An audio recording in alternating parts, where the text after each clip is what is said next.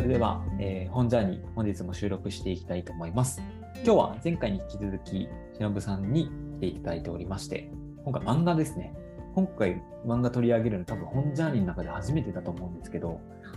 まあ、これはですね、非常にま哲学チックなところもあり、僕自身も大好きな作品なので楽しみだなというふうに思っております。ではよろしくお願いします。お願いします。はい。しのぶさん、前回はどうでした？あ前回はですねあの本当にすっきりしました。あ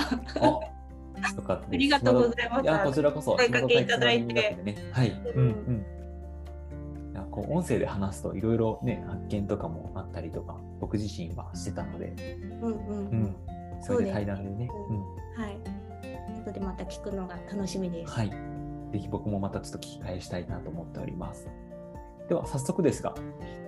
今回はあの漫画の本ということで、しのぶさんから紹介していただいてもよろしいですか？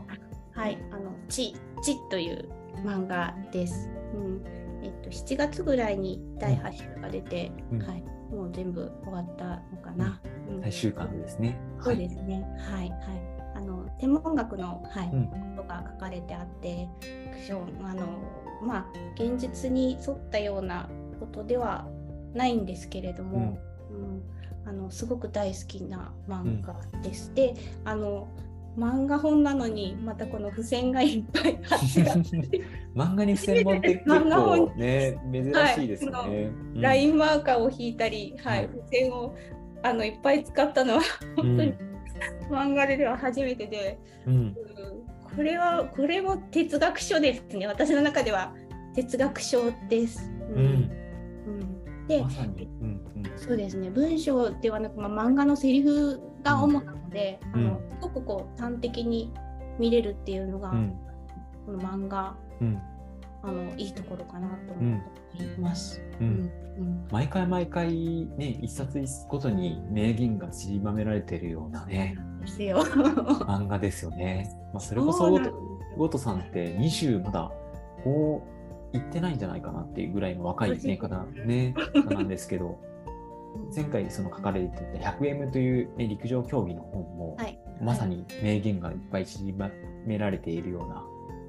漫画だったんですけど、天文学。特にね地動説と、ね、天動説ってあって、キリスト教の影響で、ね、もう地動説を唱える人は異教徒だと。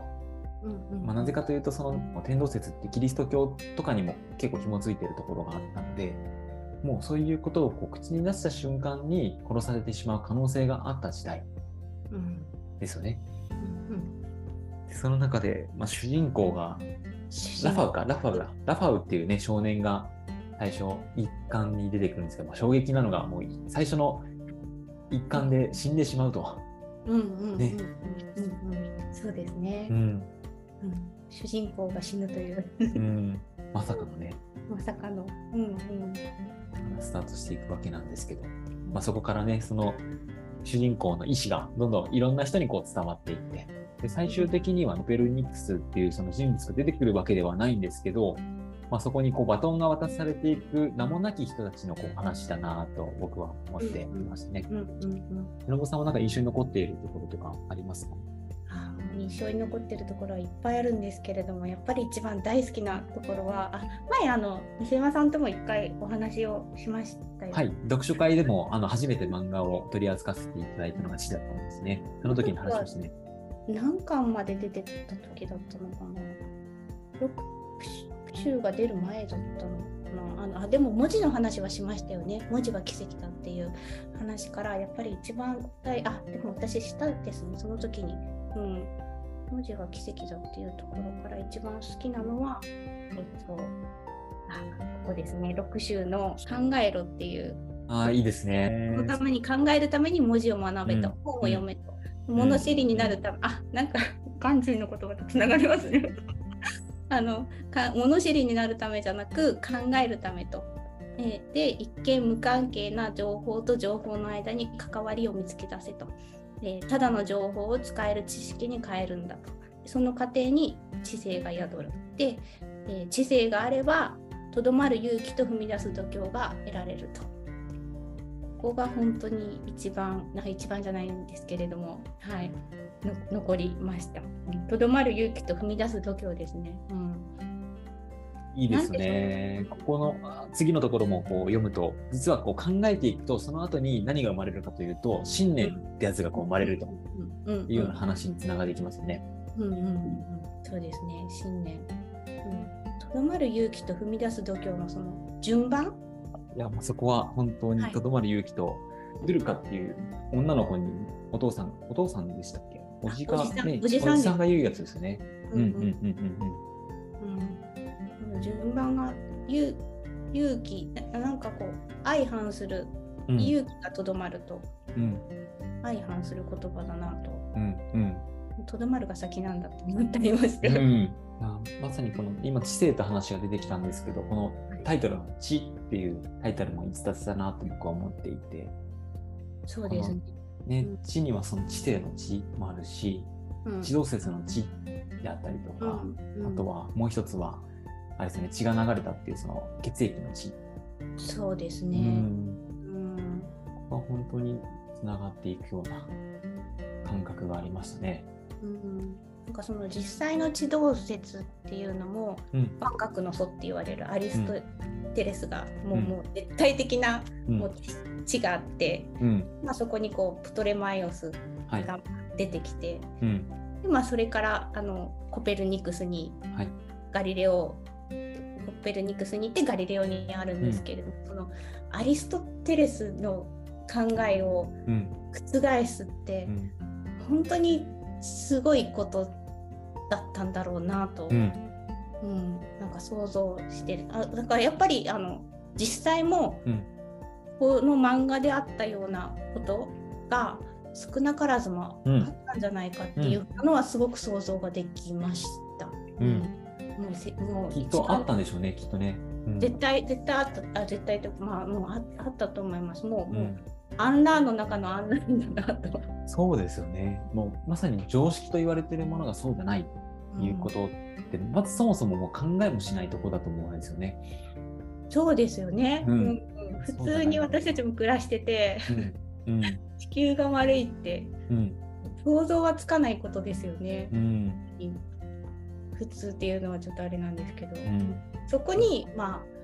あはてなって思った。うん、っていうところもすごいですし僕が好きだったところってあの、まあ、さっきね言われていた話のところにも結構紐付くんですけど、まあ、常識を疑うっていうところでですね40年間かけて研究をしてきたことに対して、その逆の意見である指導説の話がこう嘘だろうって思った時に金星を奥地っていうね、人物がこう見つけた時にちょっとしたこうもしかしたら違うかもしれないっていうところがやはりそうだったってことに気づき、キャスト博かな？あの、うん、ね、その方がもう鍵を渡すんですよね書庫のね。それその鍵を渡す時に私のその40年だけではなくてもう過去にずっとこうねあのバトンを渡してくれていた人たちのあの歴史を覆すことになるっていうことがとてもこう、ね、大きなことだなと思って、そうですね。うん、今まで培ってきたものの偉大さというか、うんうん、そうそこはなんかこう一員とくるところはありますよね。ただ単に、ね、正しさをこう暴けばいいってものではなくてそこに対しての敬意も、ね、持ちつつも、うん正しいものを真理を求めるその姿勢が大切であることをねあの受け継いでいたからこそまたね、バトンがきちんと渡っていって僕たちがこの指導説っていうね教科書ではもう12、ページぐらいでこう紹介されているものが、うん、どれだけねその事実にたどり着くためにいろんなことがこうねなされてたんだなって思うと。そうですね。その、バトンを受け継ぐっていうのは、うん、うん、この漫画の一つの特徴だと思うんですけれども、うん、実際そうやって今私たちはここにいるんだなっていうふうに思いますね。その受け継ぎ方が、あのすごく淡々と書かれてあるんですけれども、そういうものなんだろうなっていうふうに思ったり、うん、なんか私もそのその誰かに何かを受け継ぐためにここにいるんじゃないかなっていうふうに思えたりもしました。で誰かに何かを受け継ぐためには誰でもいいのではなく多分大切な大切なじゃないんですけれども誰かっていうのは誰かその選ぶ選ぶじゃないんですけれども、うん、バトンを渡す人とかも結構重要なんじゃないかなっていうふうに、うん。そうですよね。それがこう奇跡的に本当に奇跡的につながって、うん、ベルニクスにつながったという、うん、本当にもうもう糸のような、ね、糸のような感じですよね。それこそあのヨレンタさんっていうねあの女性の方がこの心理をあの、ね、つなぐために自分自身で、ね、爆発自爆していくんですけど、そのドゥラカっていうね女の子に感動について伝えようとするシーンであったりとか自分自身の大切にしている小瓶を渡して、その、ね、小瓶が結局は次にこうつながっていくような、ね、展開に最後なっていくんですけど、うん、うん、誰に渡すかっていうところは僕自身もすごくこう考えさせられるなって思いましたね。あともう一つはあのノワクさんっていうね方がずっと出てきていて、はい、この人が実は、まあ、主人裏の主人公なんじゃないかっていう話もあって。はい私もそう思います。うん、結局そのあの丸いペンダント、うん、あれを最後に持ってたのは彼なので、うん、あれは多分その引き継ぐっていうのの象徴だったんで、うん。彼が最後に持ってたので、彼もそうだったんじゃないかな。と思ったり、やっぱ世の中はその陰と陽、うん、正しい正しくないではないっていうのをくさんものばくさんなりのそうですね、うん、あってそれに基づいて、うん、どっちがいい悪いとかでは決してない、うん、書き方をしてるの。そうですね。そしてなんかノバクさんが最後あの、亡くなる時に、最後に八冠のとこですね。死を感じる時にそうですね。もうもう本当にあの最後の最後で死を感じる時に、まあ、あの一巻のあの主人公の男の子が出てきますよね。であなたがまだ生きてるうちにすべきことをすべきだと思うことをしてくださいと。やり残したことをって言って、これがあのすごく生きる意味というか、うん、なんか大切な、うん、ここも響きました、うん。みんな多分やらないといけないことが、あるんだろうなと、うん、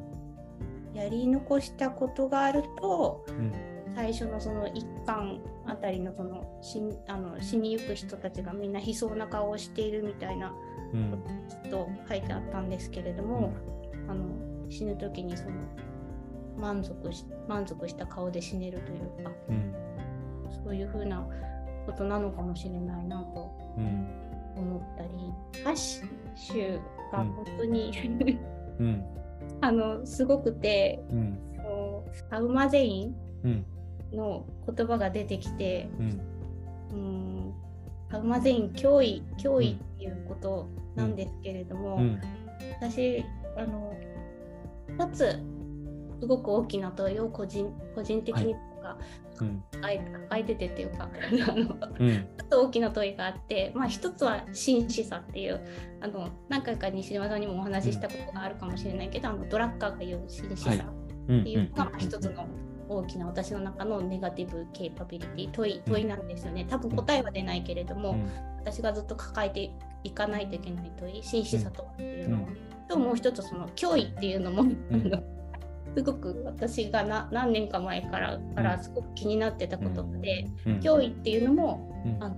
私の中のネガティブケーパビリティなんです。よ、真摯さと脅威っていうのが。で真摯さとは何か、あの真摯である真摯さとは何かと、あの私にとって真摯さは必要なものかどうかと。そもそもですね、うんと私は真摯であるかどうかっていうのが私の中のネガティブケーパビリティで、うん、同じように脅威っていう